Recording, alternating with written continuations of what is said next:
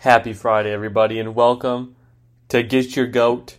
Josh here, and there is a lot to fill you in on on this Friday. The MLB trade deadline has officially just concluded, so I'm going to go over some big names, some of the big ticket items and players that have been traded, who just got better, what's on the move, what does this mean, adding up to my top five teams in the MLB now sort of post trade deadline and if some teams stood pat.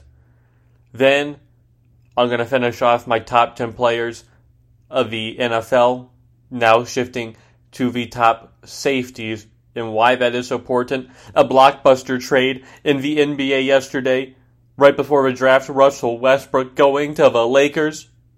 What about that? And then some NHL trades as well. So, yes, a lot to get into. Let's start with some baseball. And particularly starting with the biggest name off the board yesterday and the most aggressive team for him. The Los Angeles Dodgers acquired Max Scherzer and Trea Turner from the Washington Nationals. It looked like a deal was in place for the Nationals to send Max Scherzer to San Diego Padres and that was not the case. The Dodgers swooped in and not only got Max Scherzer, but Trea Turner. Max Scherzer is a free agent this offseason. So this is just for this postseason run, but you can't deny how great Max Scherzer is and how good he is this year, sporting a 276 ERA, which is phenomenal uh, five to a quarter strikeout to walk ratio, and his ERA is the second best on the Dodgers behind Walker Buehler. And I like this trade for Max Scherzer if I'm the Dodgers because Trevor Bauer is not coming back this year with the allegations against him, uh, members of the team not even wanting him back, the fans not wanting him back. Uh, you kind of needed that pitcher. It looked good, but uh, you can erase Trevor Bauer this year, so you need another pitcher. You got Max Scherzer. You have Walker Buehler, who is a really good player, your best starter, and you've got Clayton Kershaw, uh, who's always uh, back and forth on the injured list, is a great regular season pitcher, but has his postseason woes and always has a shaky postseason, even though we won the World Series last year, uh, he still wasn't the best pitcher on the team.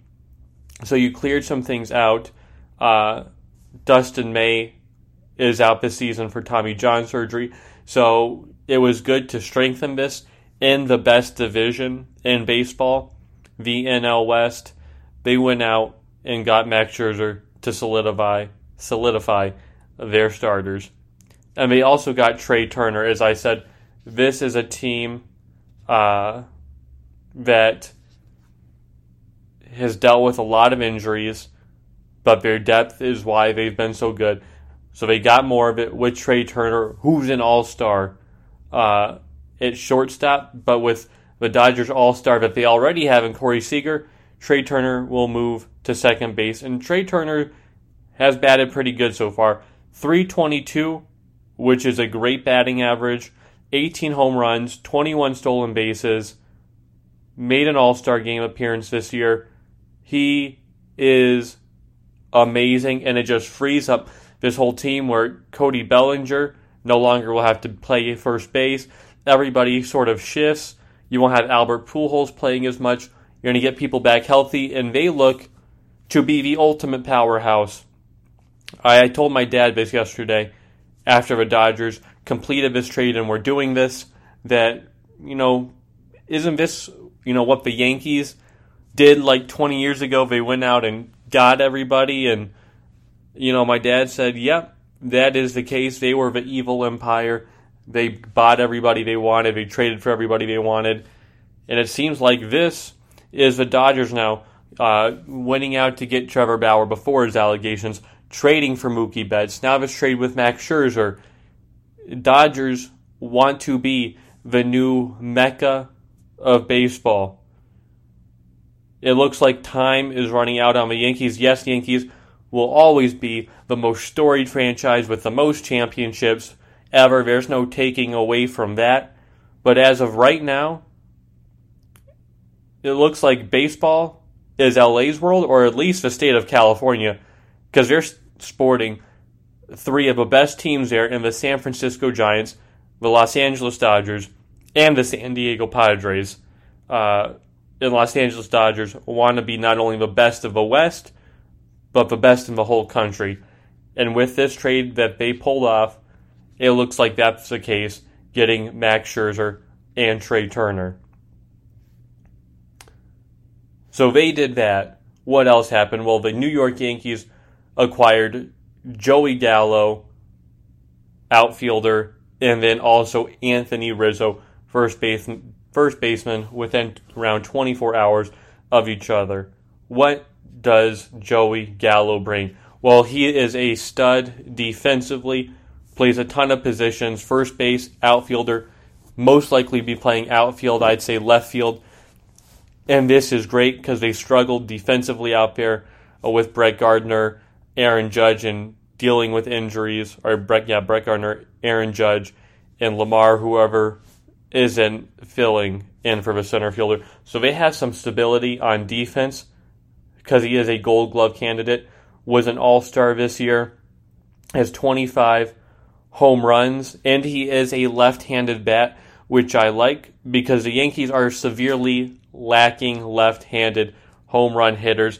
Have the second fewest home runs among left handed bats in the way Yankee Stadium is designed. It is for left handed power. So they went out and got one of the most powerful left handed hitters in Joey Gallo. Not only that, but he walks a ton as well, leads the MLB so far in walks. So he is just a high on base percentage player with great defense. So I think this was an excellent trade.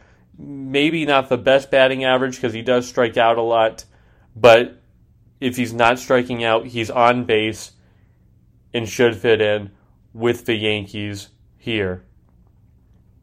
Then they got Anthony Rizzo, another fan favorite of the Chicago Cubs, their captain, their star first baseman who was beloved there in Chicago, got traded to the New York Yankees.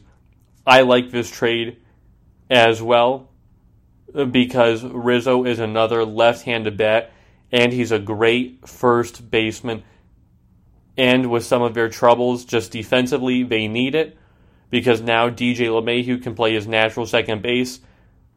Anthony Rizzo can play first base, Gleyber at shortstop, Gio at third.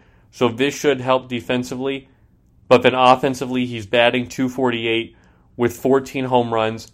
Should do better again at Yankee Stadium, designed for left handed hitters such as Anthony Rizzo. So I think the Yankees we're trying to go in on getting these high profile players to help them out. And it looks like, as I go through more of these trades, that the AL East is going to be loaded too. Well, what else did the New York Yankees do? Well, just came in that the Yankees traded for Andrew Heaney, uh, pitcher of the Los Angeles Angels not you know the greatest starting pitcher. Uh, not a great ERA, somewhere around five, six wins, seven losses. So he's not a top end, high end guy uh, that they were looking at, or Scherzer or Jose Berrios. But they got him to try to strengthen it because their starting pitching and their bullpen as a whole has been very shaky and not reliable as it has been in years past. So the Yankees are trying to shore up some issues as they try to, I think, fight for a wild card. I think the AL East title is too far back, or nine and a half games back, but the wild card is very much in reach for these New York Yankees. What else? Kris Bryant, another beloved Chicago Cub player with the iconic smile that he gave when he threw the ball from third base to first base to get the clinching out against the Cleveland Indians to win their first World Series in 2016 in 108 years is left was traded to the San Francisco Giants another great third baseman and I think will fit in great with the Giants. We just talked about the Dodgers making moves. Well who's the best team in the league? That's the San Francisco Giants. They saw their rival making moves and they made a move of themselves getting an all-star in Kris Bryant who's batting 267, 18 home runs, 50 RBIs, playing really, really good baseball, the base, best baseball I think he's played since they've won the championship in 2016. They acquire him to make this push to the playoffs, and not only that, but beat the Dodgers. And I think acquiring him definitely helps. They didn't need starting pitchers. They have some of the best already. Their defense is good. This trade will only help them defensively. It's not like they need help defensively, but it helps them offensively, balanced as well. And I love this trade for the San Francisco Giants. Another AL East team, the Toronto Blue Jays, got in on the action in there with the Yankees battling for a wild card spot. They traded for Minnesota Twins pitcher Jose Berrios. And what has he done? Well, seven wins, five losses. He was one of the best pitchers behind Max Scherzer to get, and they got Berrios with a 3.48 ERA so far this year, playing really well. And the Blue Jays, lacking great starting pitching, said, We're close enough with the Yankees to battle for a spot. We just dominated the Red Sox the other night, and we think we can make a move well because we got players who've won it in George Springer. Before, let's bring up this starting pitcher and see how he rolls. And I think this is great. It just adds to the AL East and the domination of that division in the AL. Think it is a great trade for the Toronto Blue Jays. Definitely doesn't help out any other team though in there.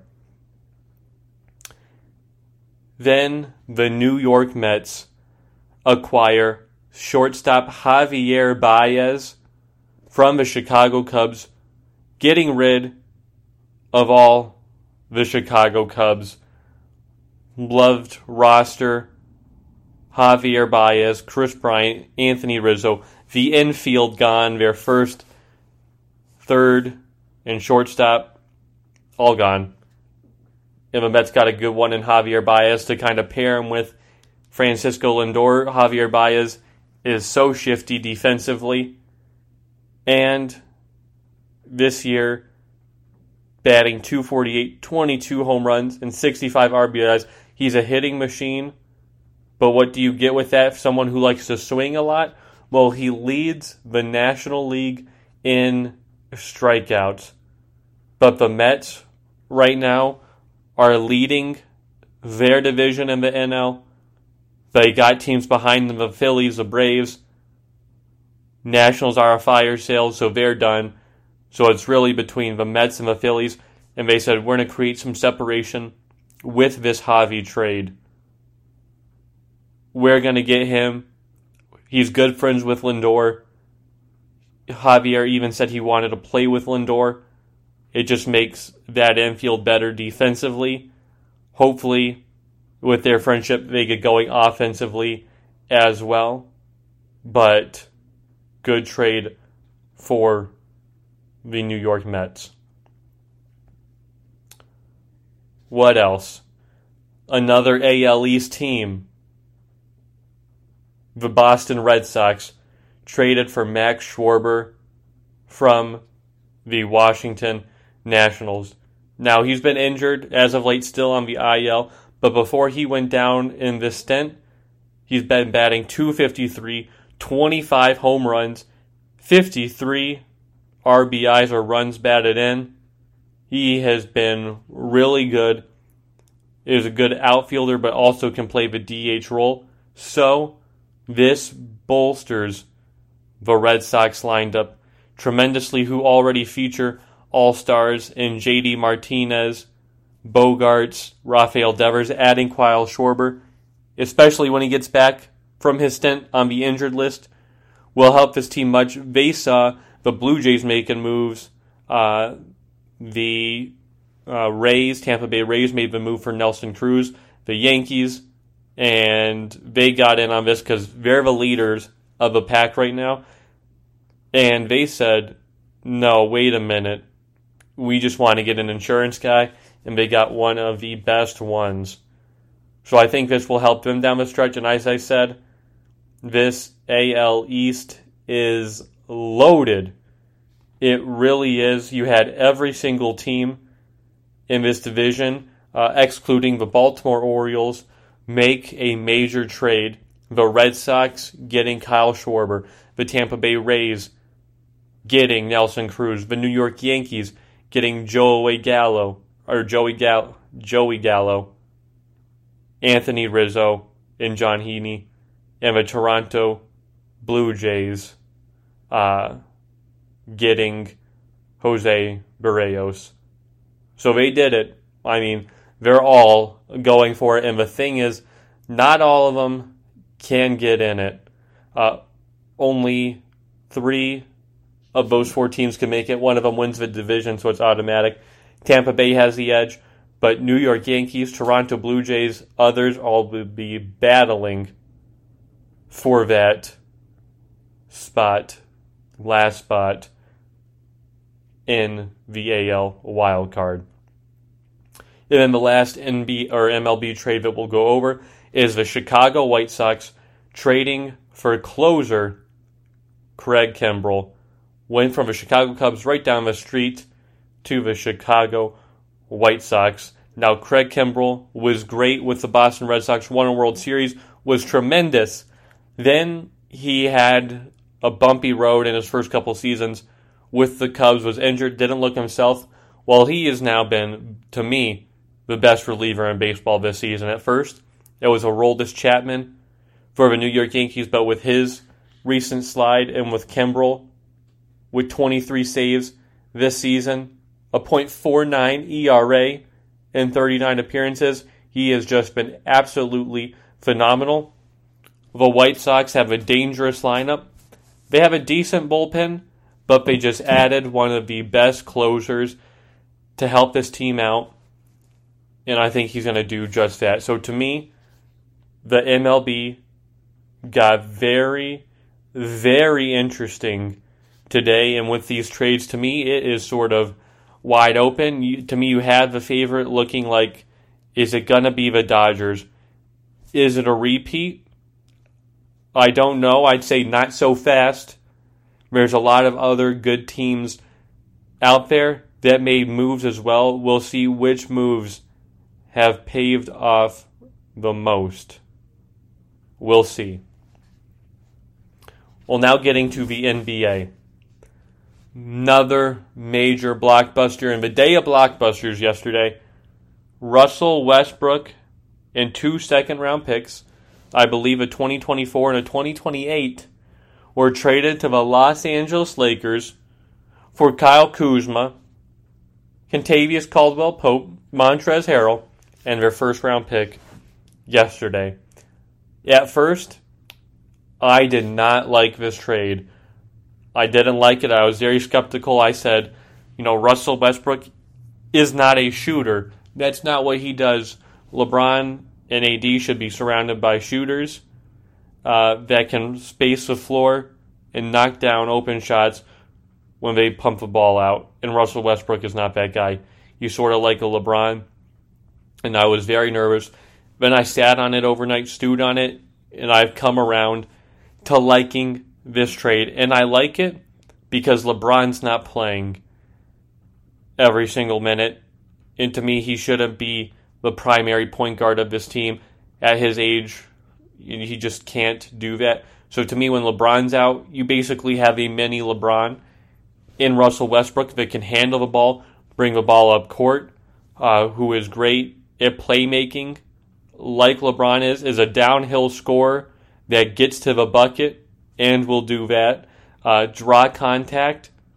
So I think it is great to have another good primary ball handler in there. Yes, they're lacking shooting. I don't think they're done yet. I think they'll acquire a shooter. But to me, it was a good trade because you're looking at a team like the Nets. If I had the Nets' big three of Kyrie Irving, James Harden, and Kevin Durant to go against the big three of the Los Angeles Lakers, Russell Westbrook, LeBron James, and Anthony Davis, I would take the Lakers because they are bigger. Yes, the Nets are better shooters, but defensively, the those three for the Lakers are better. And it presents Mitch, it presents ma- matchup problems, mismatches right there. Because if you have Kyrie guarding Russell Westbrook, you got maybe Kevin Durant guarding LeBron James. You're going to leave James Harden, six foot six, on a seven foot Anthony Davis. Anthony Davis can easily get to the hole. Or if you switch and you have Kevin Durant on Anthony Davis and you have LeBron James on James Harden, it's just not fair. So I like it in terms of that. They're looking ahead. I wouldn't overlook other stars. You know, it looks like the Chris Paul is going to re-sign with the Suns, and uh, the Clippers. If Kawhi is still there, uh, probably not this year because he'll be uh, coming off that ACL surgery. But the Nuggets, so we'll see. But I like it because Russell Westbrook again is a passer like LeBron three time assist champ, was the assist champ last year, is a two time scoring champ as well. As I said, a downhill scorer, nine time All Star, again, just brilliant, two time All Star MVP, has been a league MVP, is athletic, is all get out, uh, hustles, gives you effort as well. The only thing I said is that he's not a shooter. So that's the only thing I'm worried about is his field goal percentage, you know, sitting around 43%, 44%, which isn't great. His three point percent is at 32. Again, this is his first year in around six or seven years where he wasn't selected to the All Star game. So, is it the system? It was his first year with Washington. Who knows? But he was great playing with Houston uh, and fitting in with James Harden.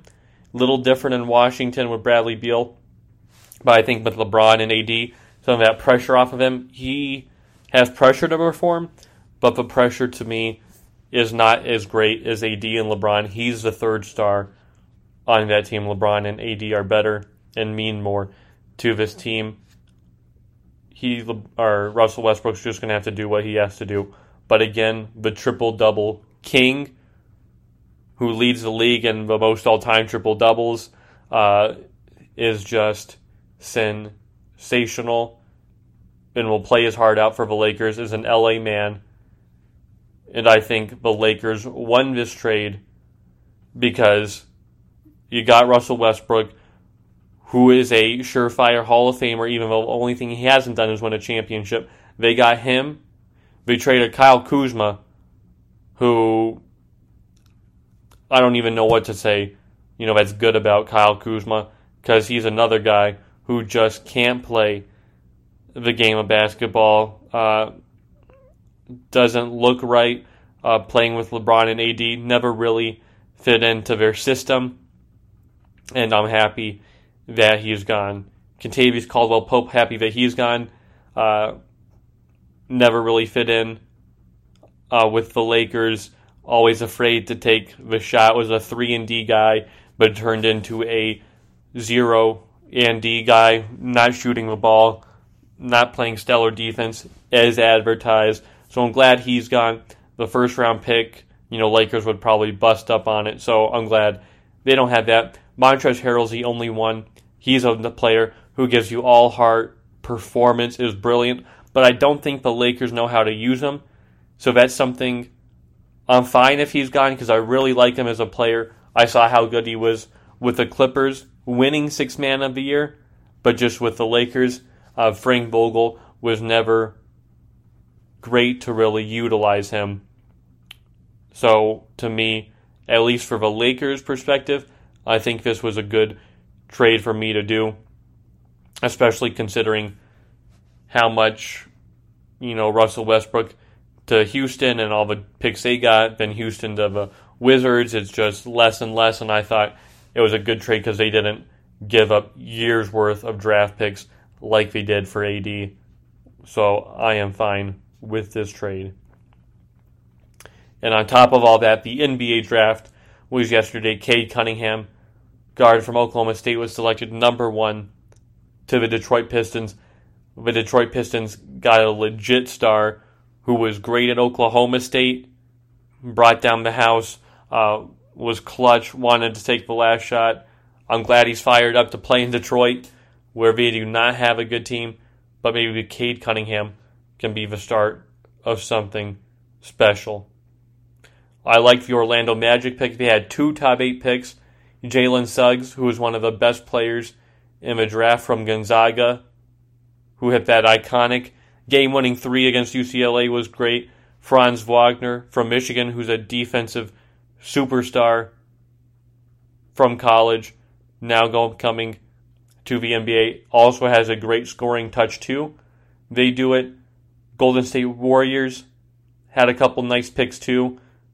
Two top 14 picks.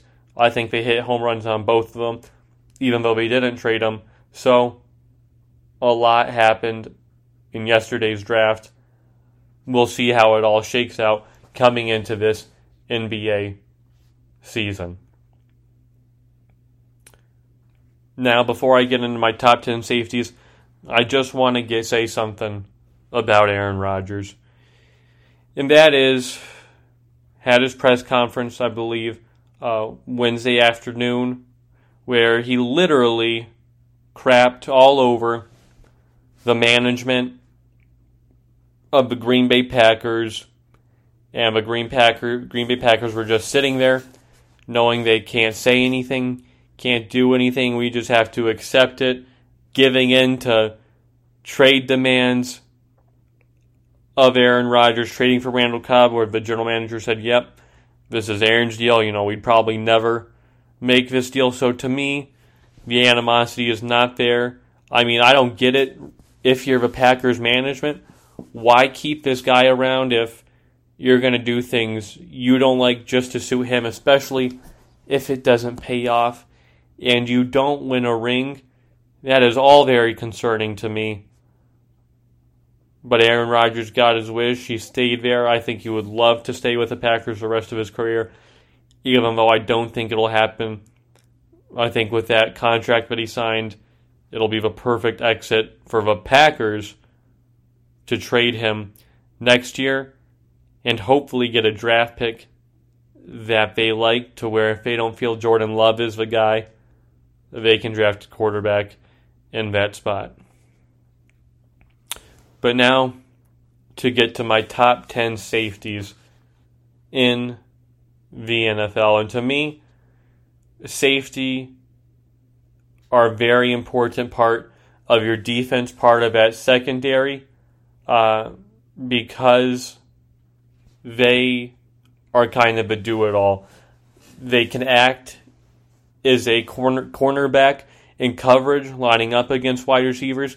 They can go down into the box, sort of like a linebacker. So it is a very hybrid role. But some most of the time, they're asked to play deep, high in coverage, and you're really the last man standing most of the times between a touchdown and preventing a touchdown, tackling the opposing wide receiver to where they get it.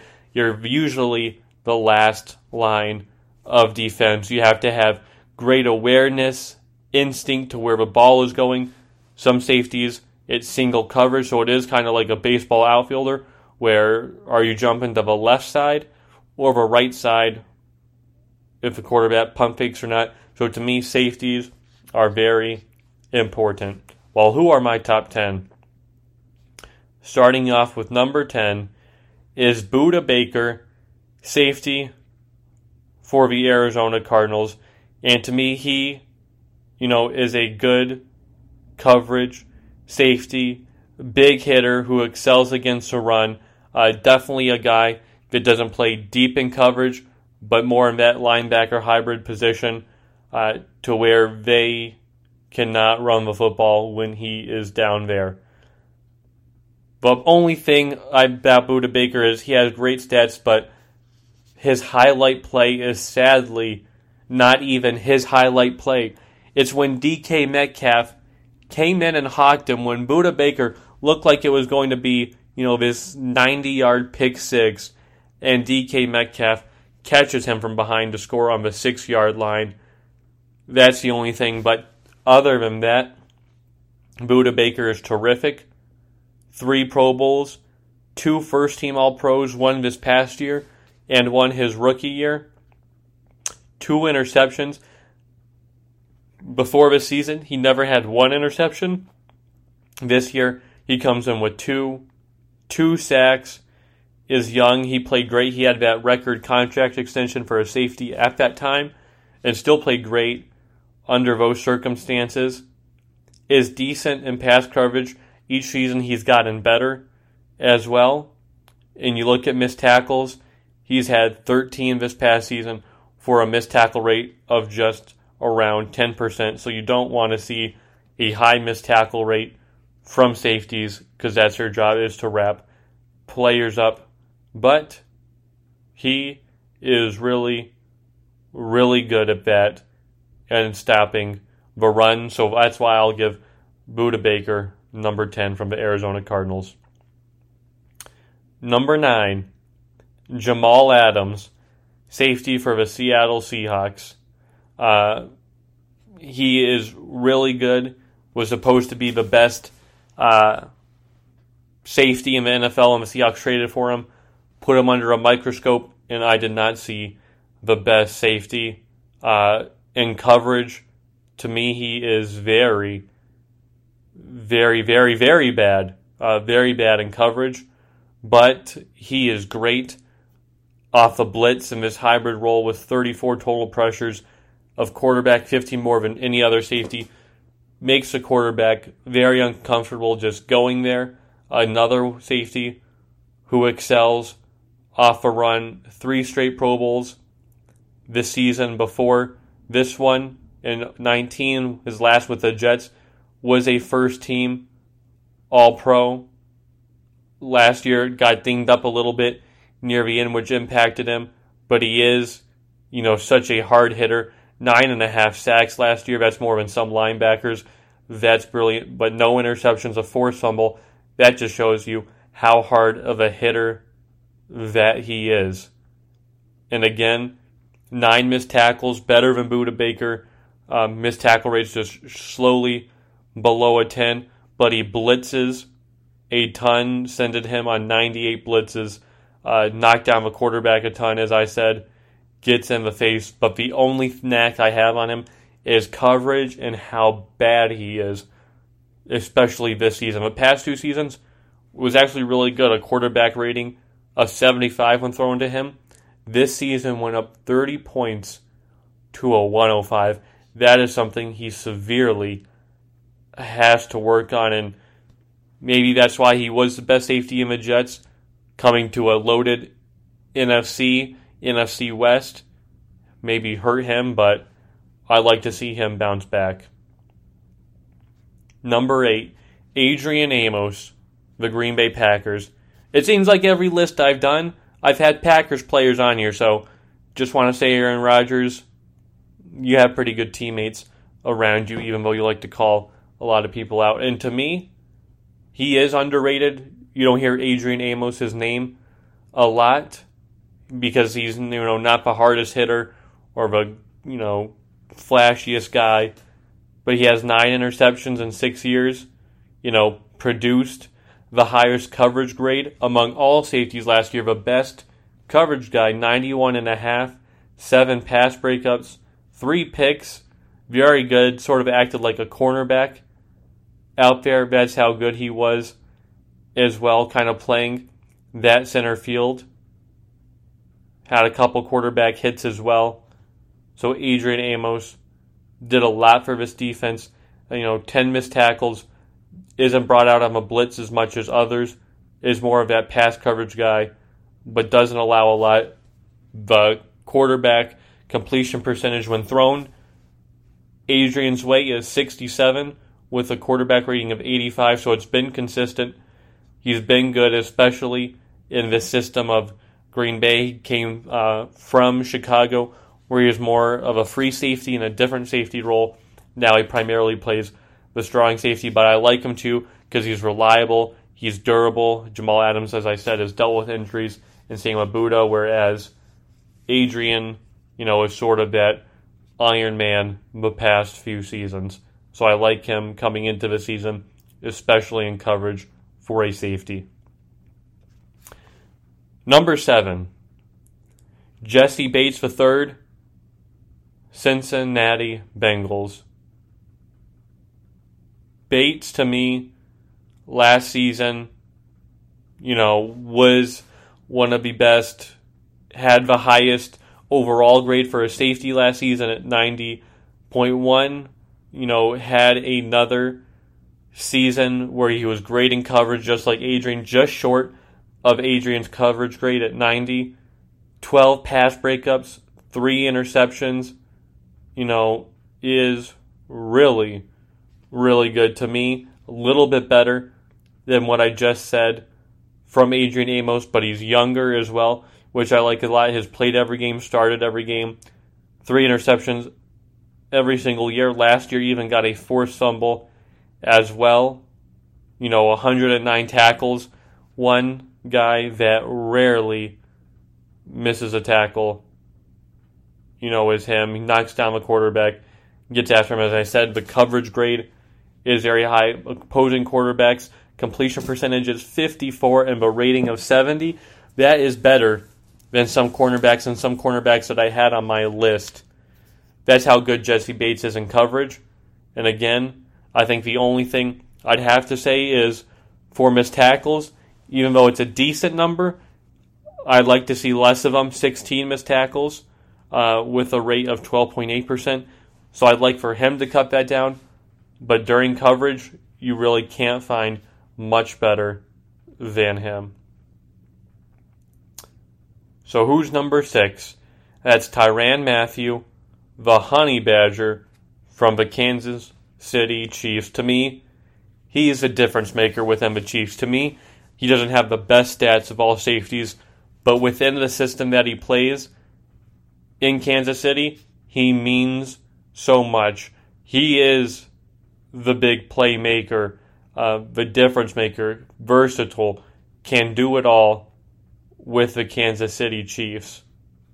Is a Super Bowl champion, two time Pro Bowler, two years in a row, two or actually three first team All Pros. Every Pro Bowl that he's been to, been a first team All Pro as well. Two years in a row in Kansas City, and he had one year with the Cardinals as well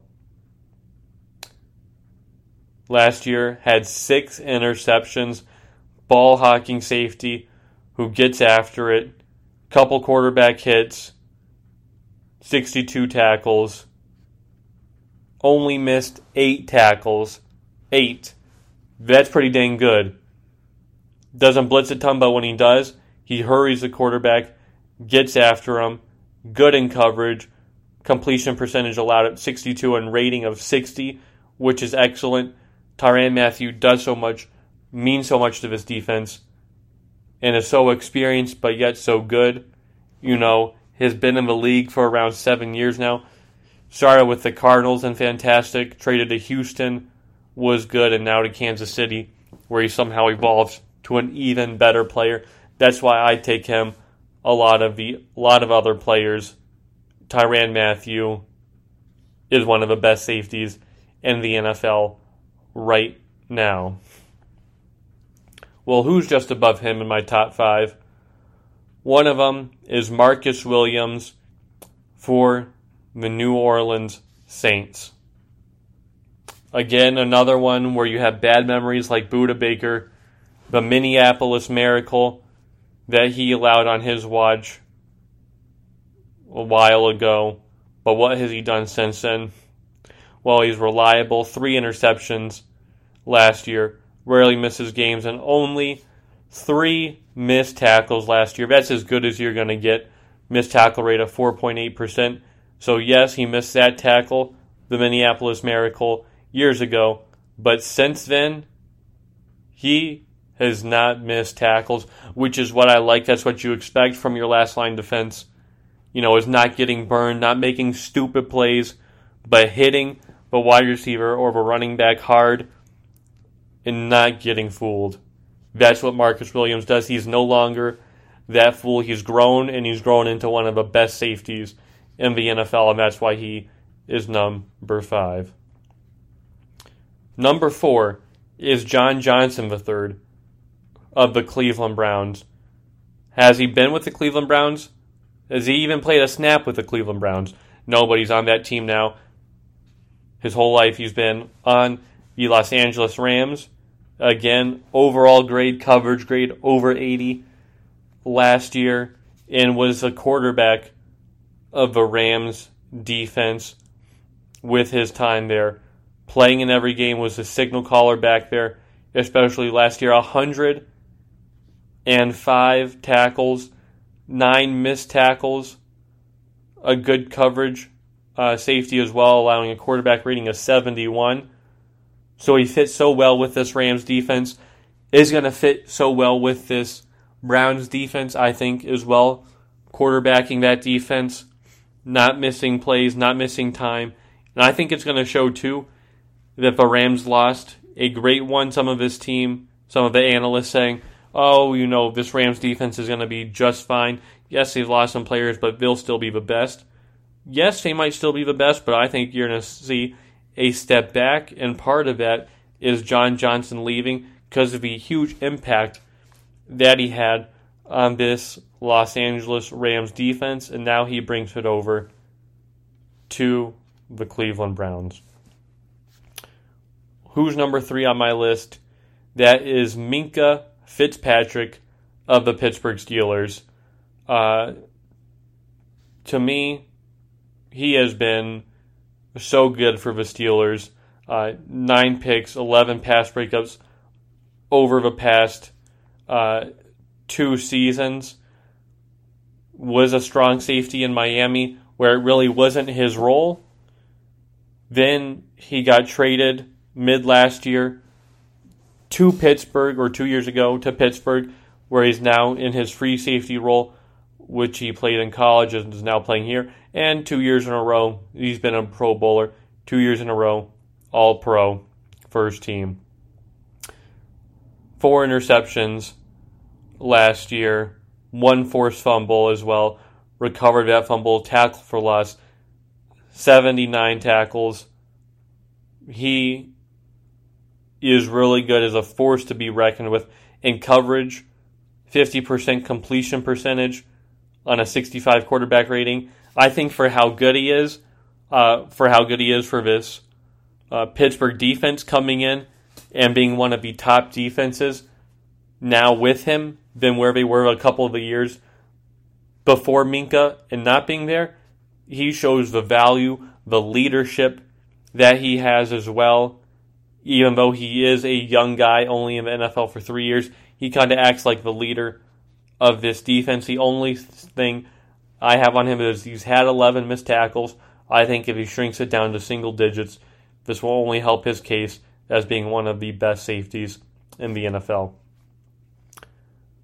With top two now, and number two is Harrison Smith, who has never had a poor season so far with the Minnesota Vikings and has been there for around nine years or so. And he is just brilliant. Five time Pro Bowler. Has been all pro as well last year. Started 16 games, and I feel like he started every game he's been in, you know, since 2016 or whatever, the past five or six years. He's just been really good. Five interceptions last year completion percentage allowed a 65, quarterback rating of 71, eight missed tackles, 8.2. He's kind of uh, do it all again, the leader back there for the Minnesota Vikings. is what he has been, and he gets the job done. Even last year, when the Vikings had a terrible defense, you know, one of the worst, Harrison Smith was one of the standout, and really to me, the only standout of this defense. What about number one? Well, to me, he's been number one the past two years, actually, and that's Justin Simmons for the Denver Broncos. Last two seasons, Simmons has the number one overall grade, 90 plus grade for a safety, and he's playing with the Broncos, and his name kind of gets lost in that position. Last year was his first time going to the Pro Bowl. Very well deserved. Past three seasons, he started every game. Five interceptions last year, 96 tackles as well to go along with 12 missed tackles, which to me is a little high, but he blitzes, he gets to the quarterback. Quarterback completion percentage of around 75%. Uh, and to me, he, again, is a leader of this defense, has stepped up with Von Miller, especially being injured last year, and other players in this uh, Broncos defense. But Justin Simmons is the man. 16 career interceptions, another great safety who kind of plays like a coverage corner and is always at the right place at the right time, can play the center field as well, and has great football instincts to where the ball is going, has a great knack for finding the football on the defensive side, and that's why he is number one. So, recapping these, my top 10 safeties is 10 Budda Baker, 9 Jamal Adams, 8 Adrian Amos, 7 Jessie Bates, 6 Tyrann Mathieu, 5 Marcus Williams, 4 John Johnson, 3 Minkah Fitzpatrick, 2 Harrison Smith, and number 1 Justin Simmons. Well, time to get in to more Madden ratings. Today was the last day of the Madden ratings. I gone over them with you last time and what I thought. Well, they yesterday they came out with defensive backs today, quarterbacks. So they actually did top safeties yesterday, and it's kind of what I thought, except for Justin Simmons is severely undervalued. The fifth overall safety at 91. Budda Baker is number two. I don't believe that's correct. Uh, Tyrann Mathieu is there at number one. Uh, I like his overall at 95, but I do feel like Justin Simmons should be at 97 overall. To me, Jamal Adams is very high. Harrison Smith is low. Minkah Fitzpatrick is very low number 10 at 89. He should be much higher for how good he is. So that was very controversial. The cornerbacks, I thought Jalen Ramsey was right on at number one. Stephon Gilmore was a little high at two, but Jaire was right at three. I like Tre'Davious at four, even Marlon Humphrey. I think the severely undervalued was Xavien Howard, who's one of the best, but is sitting at number six. To me, you should switch him and Stephon, and Xavien should go get over there to that number two rating. And then the quarterbacks. Well, Patrick Mahomes, to me, even though Tom Brady's the GOAT, Patrick Mahomes and his passing ability, his deep passing, makes him the best, and I don't see surprise in a game like Madden. He is number one. Again, 99 club. Tom Brady moving from a 90 to a 97 is well deserved because he's the GOAT and one of the best, the best passer of all time, and is still right now in the league. Aaron Rodgers, coming off an MVP season at three. I like Russell Wilson, I have at four. So, really, my top four quarterbacks are right there where they should be. After this, the list is terrible, gets messed up. Matthew Stafford, not in the top 10. Lamar Jackson, very high at 90. Josh Allen, coming off an MVP type season, and he's sitting there at seven, not even changed his overall, staying at an 88. I don't like it. Ryan Tannehill, an 87. Uh, I like the rating, but being the number nine quarterback, definitely think that is excessive uh, for Madden and what they are doing. Uh, they should definitely uh, be better. What about the NHL and some of the trades there and things that have happened? Well, one of the big ones was the Coyotes sending Darcy Kuemper to the Colorado Avalanche. Huge because Colorado Avalanche lost their good goalie, Philip Grubauer, to the Kraken, and they needed one, so they paid a heavy price for a first rounder. And it looks like Arizona Coyotes have so much draft picks the next two years. Uh, a lot of young talent coming in there, which I like because they're not going to be competitive in this division at all. The Seattle Kraken, because they signed Philip Grubauer, traded Vitek Vanecek for a second round pick back to the Capitals, so they kind of fleeced the Capitals through that, which is funny. Corey, per- Corey Perry signed with the Lightning. He's lost to them two years in a row with the Stars and the Canadiens. so he joined the enemy. Good for him. I think it's a bad luck charm. Brandon Saad, former Blackhawks player and former Avalanche player, signed with the St. Louis Blues. The St. Louis Bills are rebuilding. Got Pavel Buchnevich, signed Brandon Saad. If they can trade Tarasenko uh, for a high quality player or even good prospects, I like what the Blues are doing. And last one I'll talk about is the New York Rangers trading for Ryan Reaves from the Golden Knights. Well, the New York Rangers wanted to get tougher, stronger, more physical, and they did that. Got Barclay Goodrow, have Ryan Reaves. They have a great identity fourth line, especially with Ryan Reaves, who is one of the heaviest hitters in the game. And that matchup, opening night, is circled between the Rangers and the Capitals. Why? Well, last time we saw these two teams, it was a fight fest. Tom Wilson ragdolling Panarin around the ice. Then it was fight after fight the next game. That ain't going to happen anymore with the New York Rangers because they have Ryan Reaves, and Ryan Reaves has put the hurt on Tom Wilson multiple times before. Ryan Reaves, to me, is the biggest, strongest, most intimidating player in the NHL, and the Rangers got him. It'll be interesting to see how that works and to see if there is any fireworks between Tom Wilson and him opening night. Now, time to get to my top five teams in Major League Baseball. Who are they? Number five, the Tampa Bay Rays. Why? Well, they've acquired Nelson Cruz. That only got better.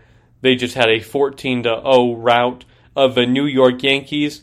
That proves they're right there with the Boston Red Sox as the best in this division, and they are getting it done. Number four, the Los Angeles Dodgers. Why? Well, we're close to number one in run differential. Just had a big trade haul to get Max Scherzer and Trea Turner. Couple that with the depth that they have and players coming back, they are challenging San Francisco Giants for the best record in baseball. Number three, the Boston Red Sox. Why? Well, they're one of the best teams in the AL, leading a loaded AL East.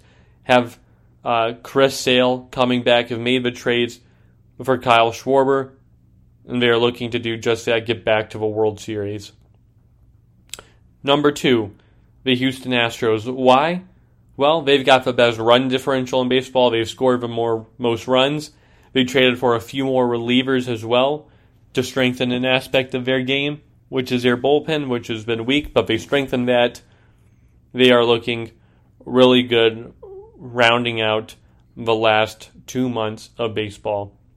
And who's still sitting at number one through all this? That's the San Francisco Giants. Why?